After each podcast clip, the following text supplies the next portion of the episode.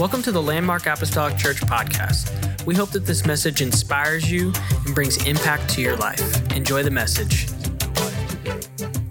1 Timothy chapter 6 verse 6 Paul writes but godliness with contentment is great gain Godliness with contentment is great gain for we brought nothing into this world and it is certain we can carry nothing out you know that car that uh, you just paid off last month or last year? You say, that's mine. I own it. We learn that from a very young age, don't we? I've got grandchildren right now. They can barely, they can't put a sentence together, but they can say, mine.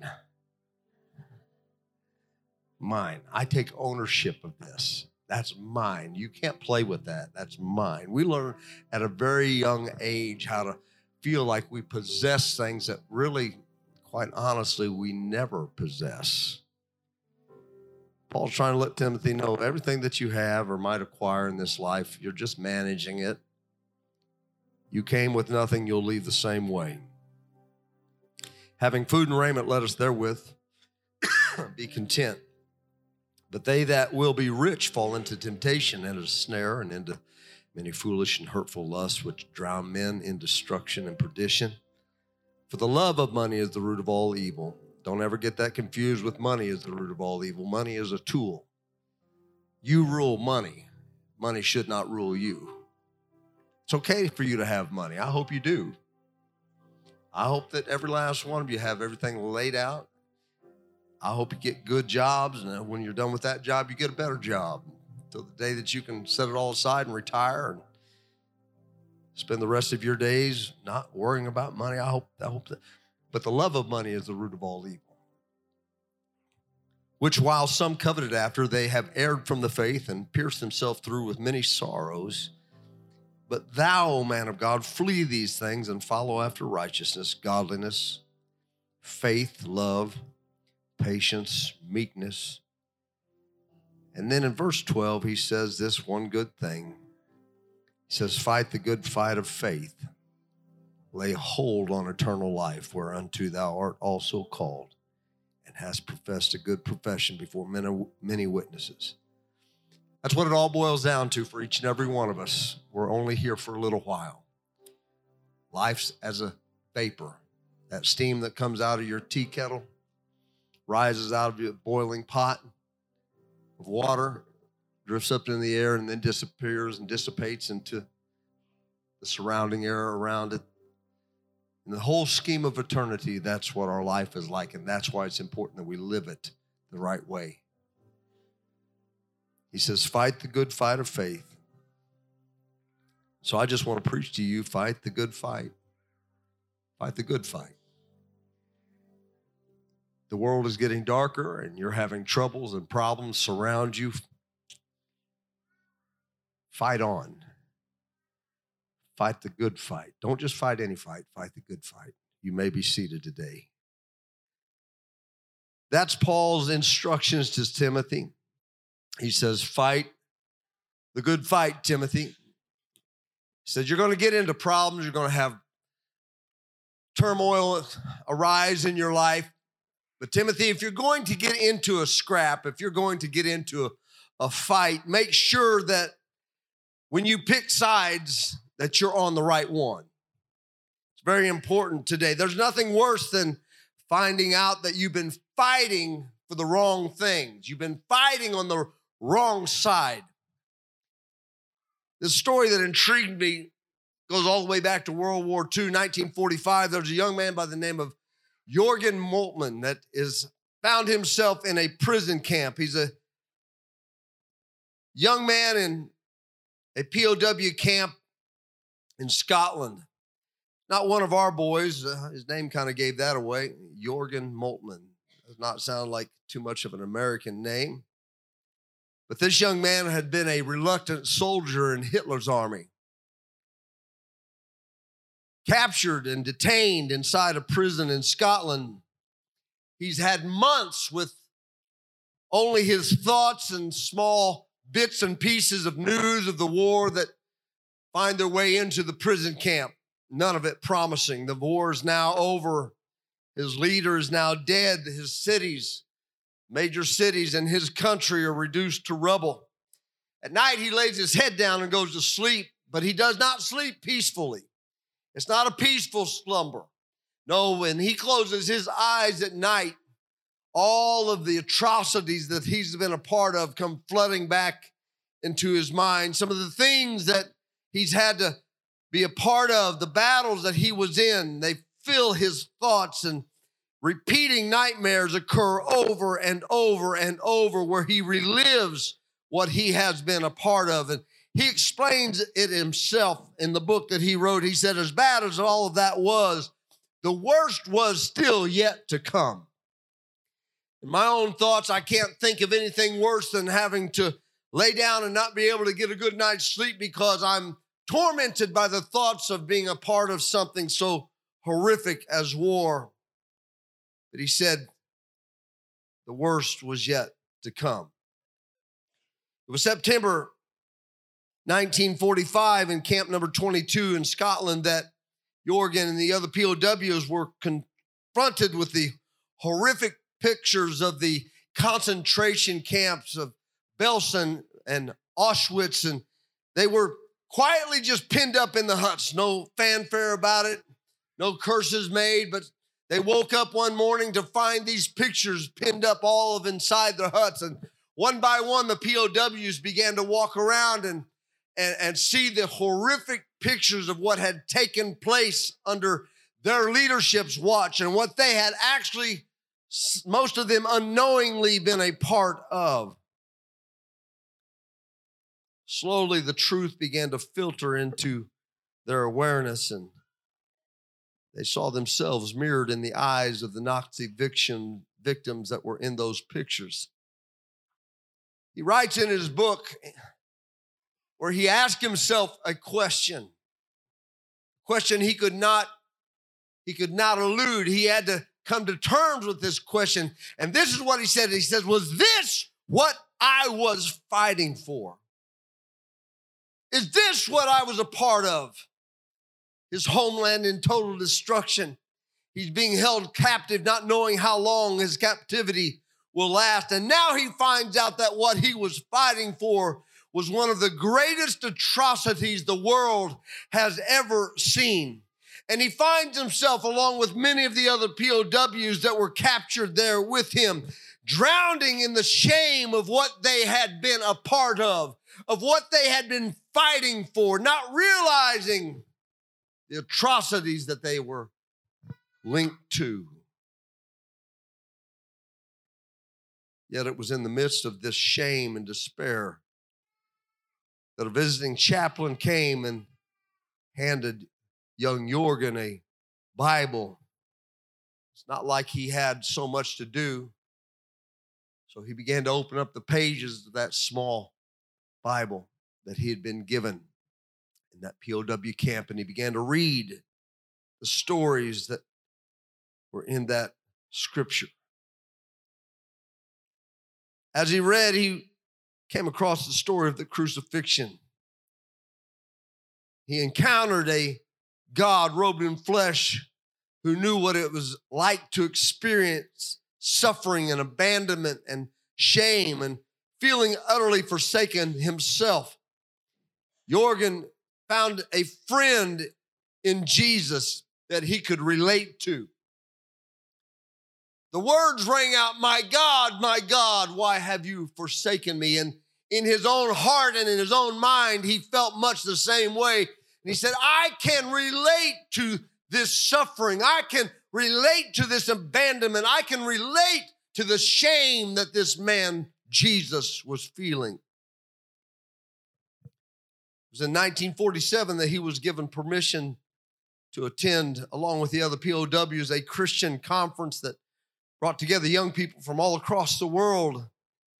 And there at that conference were some Dutch young people and those young people from that area asked to meet with the German POWs who had fought in the Netherlands. Well, Moltmann, being one of those POWs, attended that meeting and went to that meeting full of fear and the feelings of guilt that were just gnawing away at his, his mind and the shame, those feelings only intensified as those Dutch Christians spoke of the pain that the German military had brought on their own lives, of the loss of life and family members that were no longer there because of the German army that had come into their country and, and how it had affected and inflicted them and the dread that the Gestapo, had bred in their hearts and of the family and the friend that they had lost and the damage that had been done to their communities. The shame and the guilt almost overwhelmed him, and then something happened that he never expected to happen. Because instead of vindictiveness and hatred that he expected to feel, even though those things were spoken, were, uh, that were spoken that day were true, they were not spoken in a way that made the young German feel hatred. But those Dutch young people that were at that conference stood up and they said, We are not here to condemn you. We asked for this meeting so that you would, you would know that we forgive you. We forgive you.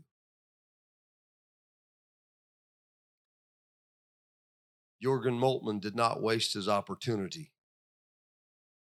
That moment changed his life. If you read some of his story, you will know that he would go on to become one of the greatest theologians of the 20th century. Years later, he penned these words But the ultimate reason for our hope is not to be found at all in what we want, what we wish for, and what we wait for. But the ultimate reason for hope is that we are wanted and that we are wished for and we are waited for. This young German military man found that even though he had been fighting for all the wrong things and doing things all wrong for all these years, that there was still a man that was reaching out to him, that there was still forgiveness that could be found, that his story had not yet finished, that it had not come to an end, that his suffering was not completely in vain, and his shame could be washed away by one simple thing called forgiveness. And he found that forgiveness in Jesus Christ, and it changed his life. Makes me think of this relationship that Paul seemed to have with Timothy. Paul, you know anything about Paul? Strong, unafraid, this dominating figure of the New Testament, this man speaking boldly of his conversion and the gospel wherever he went.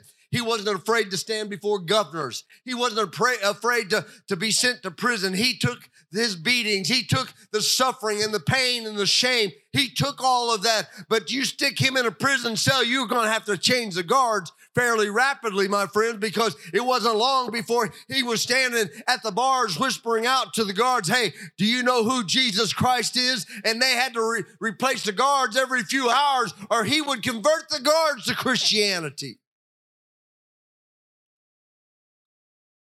This bold man of God Timothy seemed to sometimes need a little encouragement from Paul in my readings. He was good and kind and loved God, but Paul would say things to Timothy like, Stir up the gift that is within you, Timothy. Don't let those embers die. Don't let them become cold. Don't let the gift that God has given you, don't let it dissipate in your life, but keep it stirred up, Timothy. You're going to need to be on fire one of these days. And when that time comes, you're not going to be able to stir it up. You're going to have to keep it stirred up. And I would tell this congregation today don't let the Holy Ghost become a side item in your life, but keep the gift that God has given you stirred up. Keep the flames rolling of the Holy Ghost in your life. We say things like be braced up and be not ashamed. In our modern day language, we might tell somebody, hey, it's time to put your big boy pants on here, Timothy. Come on, it's time to quit complaining about everything that ain't and start talking about what can be. Sometimes we get focused on all the wrong things. Amen. Sometimes we get burdened down with things that we can't control and things that, that, are, that are far beyond our, our, our realm of reach. Amen. But God has come to tell somebody today, put him first. Amen. If you're going to fight and this world is going to give you a fight, fight for the right things. Amen. Fight for what is eternal. Fight for what is right. Fight for the kingdom of God. And God will never let you down you fight the good fight of faith. Paul understood that because just about everywhere he went, it was either revival or riot. He stirred things up wherever he went. I've always noticed that strong preaching does two things feeds the hungry and it annoys the half hearted.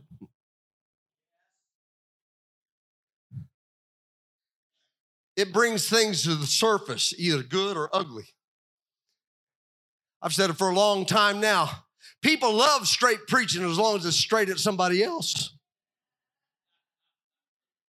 Preach on, preacher. My neighbor needs to hear this.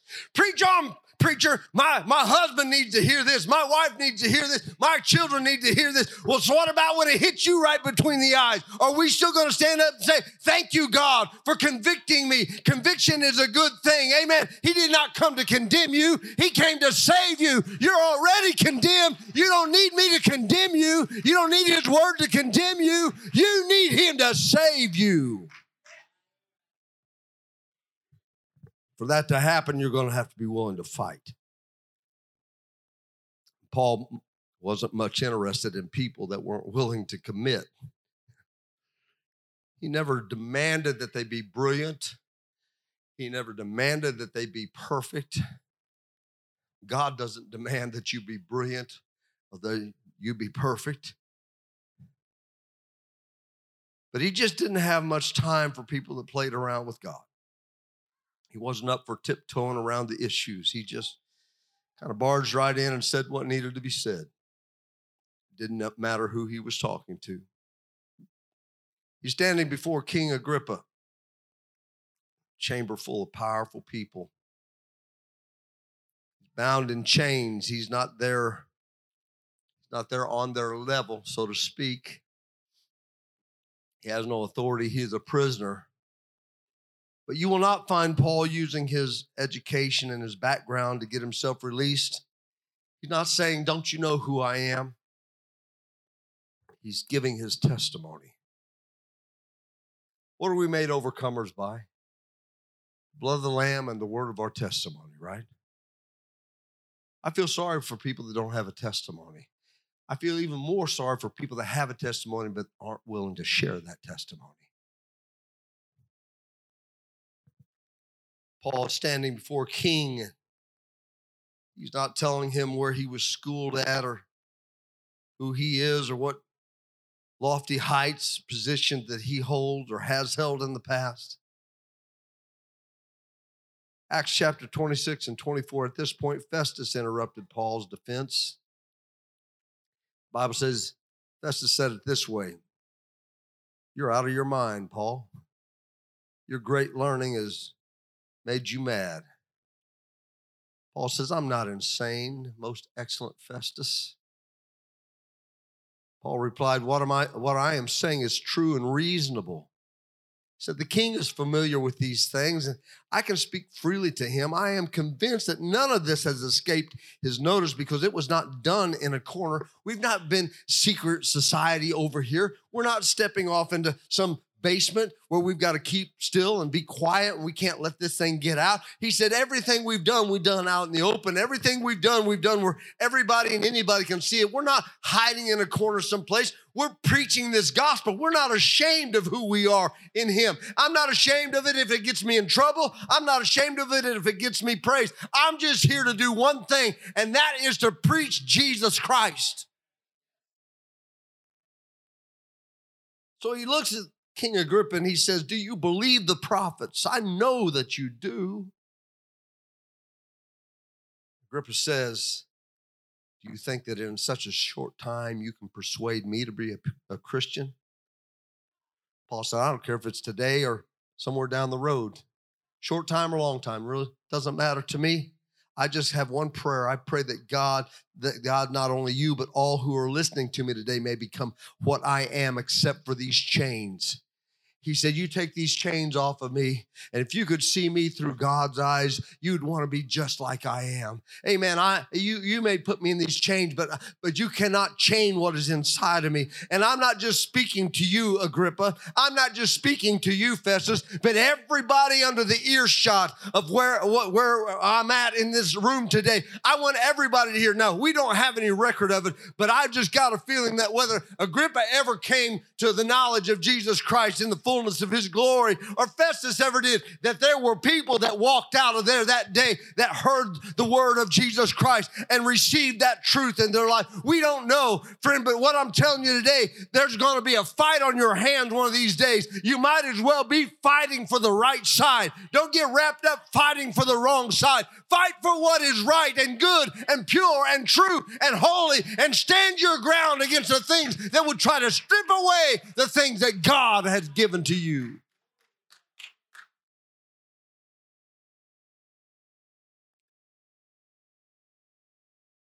Short time or long time, I just pray that God speaks to you.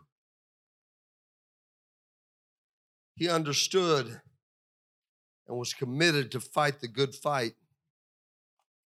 So he records it and he tells Timothy. He wants Timothy to understand that this cause of Christ was worth laying down everything else, even if his life, if need be, to gain Christ and his glory.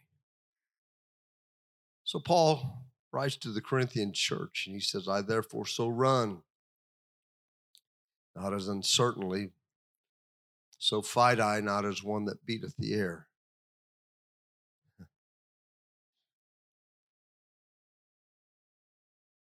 He said, I'm not just running in circles here.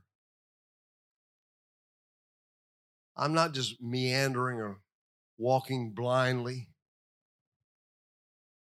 I'm not just cruising through life with no understanding of the end goal. I'm not swinging with my eyes closed up, hoping that I can land a punch. I, am not fighting that way. I'm not fighting as somebody who's boxing with his own shadow. That's not what I'm doing, but I'm marching into this thing with my eyes wide open, knowing that it may cost me everything down here. But the thing is, my eyes are not fixed on the here and now. My eyes are not fixed on this world and all of its temporal things that it has to offer. I've set my gaze on a much loftier height. And so it does not matter what happens to me while I live here on this earth because I don't plan on staying here. My eyes are set on a heavenly kingdom. My eyes are set on a loftier goal. You can do whatever you want to to me down here while I'm alive on this planet, but I am going to one day walk the streets of gold. Love that old song. There's a happy land of promise over in the great beyond, where the saved of earth shall soon his glory share, where the souls of men shall enter and live on forevermore. Everybody will be happy over there. That's a promise that we have. God said, I'm going to wipe every tear from your eye. every tear I'm going to wipe from your eye. Those tears that you shed while you're here on this earth, those the pain that you feel and, and the heartbreak that you that you have to suffer through and the, and, and the things that go against you and the betrayal that you may have to suffer while you every one day all it's going to take is one moment in the presence of the king of all kings. Amen. When you step on the other side and all of those tears are going to be wiped away. Amen. There is a happy land of promise waiting for us just on the other side. Amen. You may not be promised that while you live here. Amen. You may have to suffer some things while you live here. You're going to have to fight one way or the other. Amen. But while uh, you're here on this earth, let me just take, give you this one piece of advice. Fight the good fight of faith. Amen. Keep your faith in Jesus Christ strong because there's going to be things that will try to take that from you. Our music come today.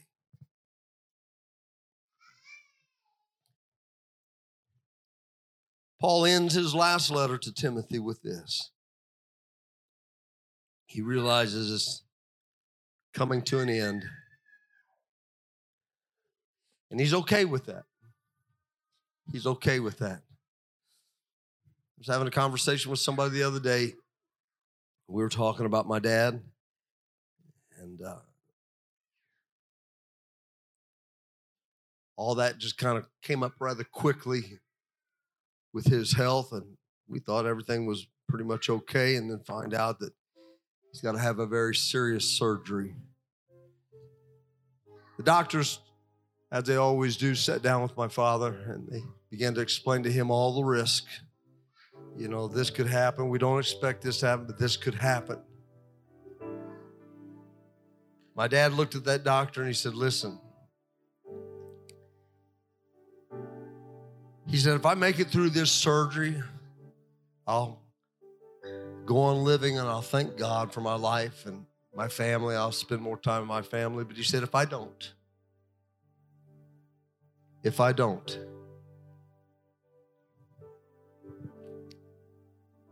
Then I'll wake up, my next breath will be in glory.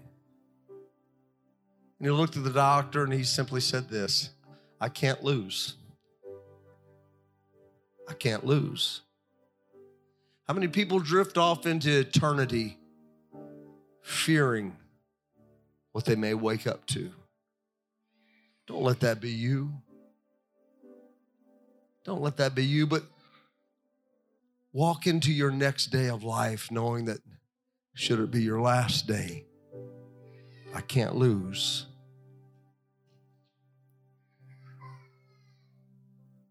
Paul says, I've fought a good fight.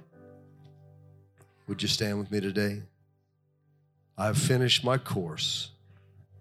I've kept the faith. Henceforth there is laid up for me a crown of righteousness, which the Lord, the righteous judge, shall give me at that day. Not only to me, but unto all them also that love his appearing. And then he says this to Timothy Do thy diligence to come shortly unto me.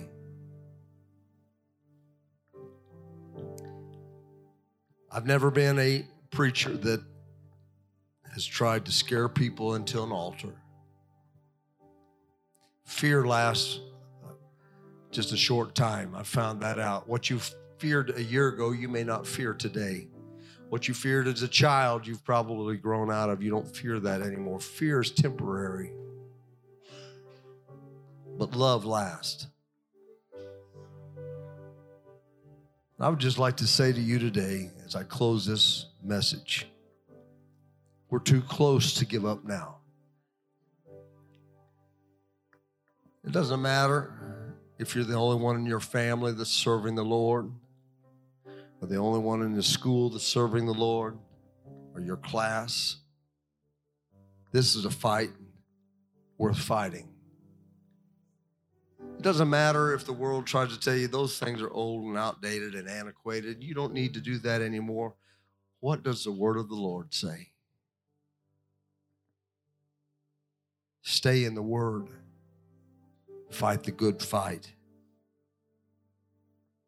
You don't want to get to that place in life where you turn around and you look and see that everything that you fought for has been stripped away that you've been fighting for the wrong thing your entire life. Seek ye first the kingdom of God and his righteousness. The other things will be added to you. I wonder if on this Veterans Day weekend, we've already honored those that have been willing to lay down their lives for their countrymen, for our freedoms. And I wonder today, as they begin to sing this song, if we could gather in today, those of you that would, and thank the one who purchased our spiritual freedom today. I'm going to invite. Thank you for listening. Special thanks to those that give generously to this ministry. If you would like more information, please visit our website at landmarkapostolicchurch.net. But have a great day and God bless.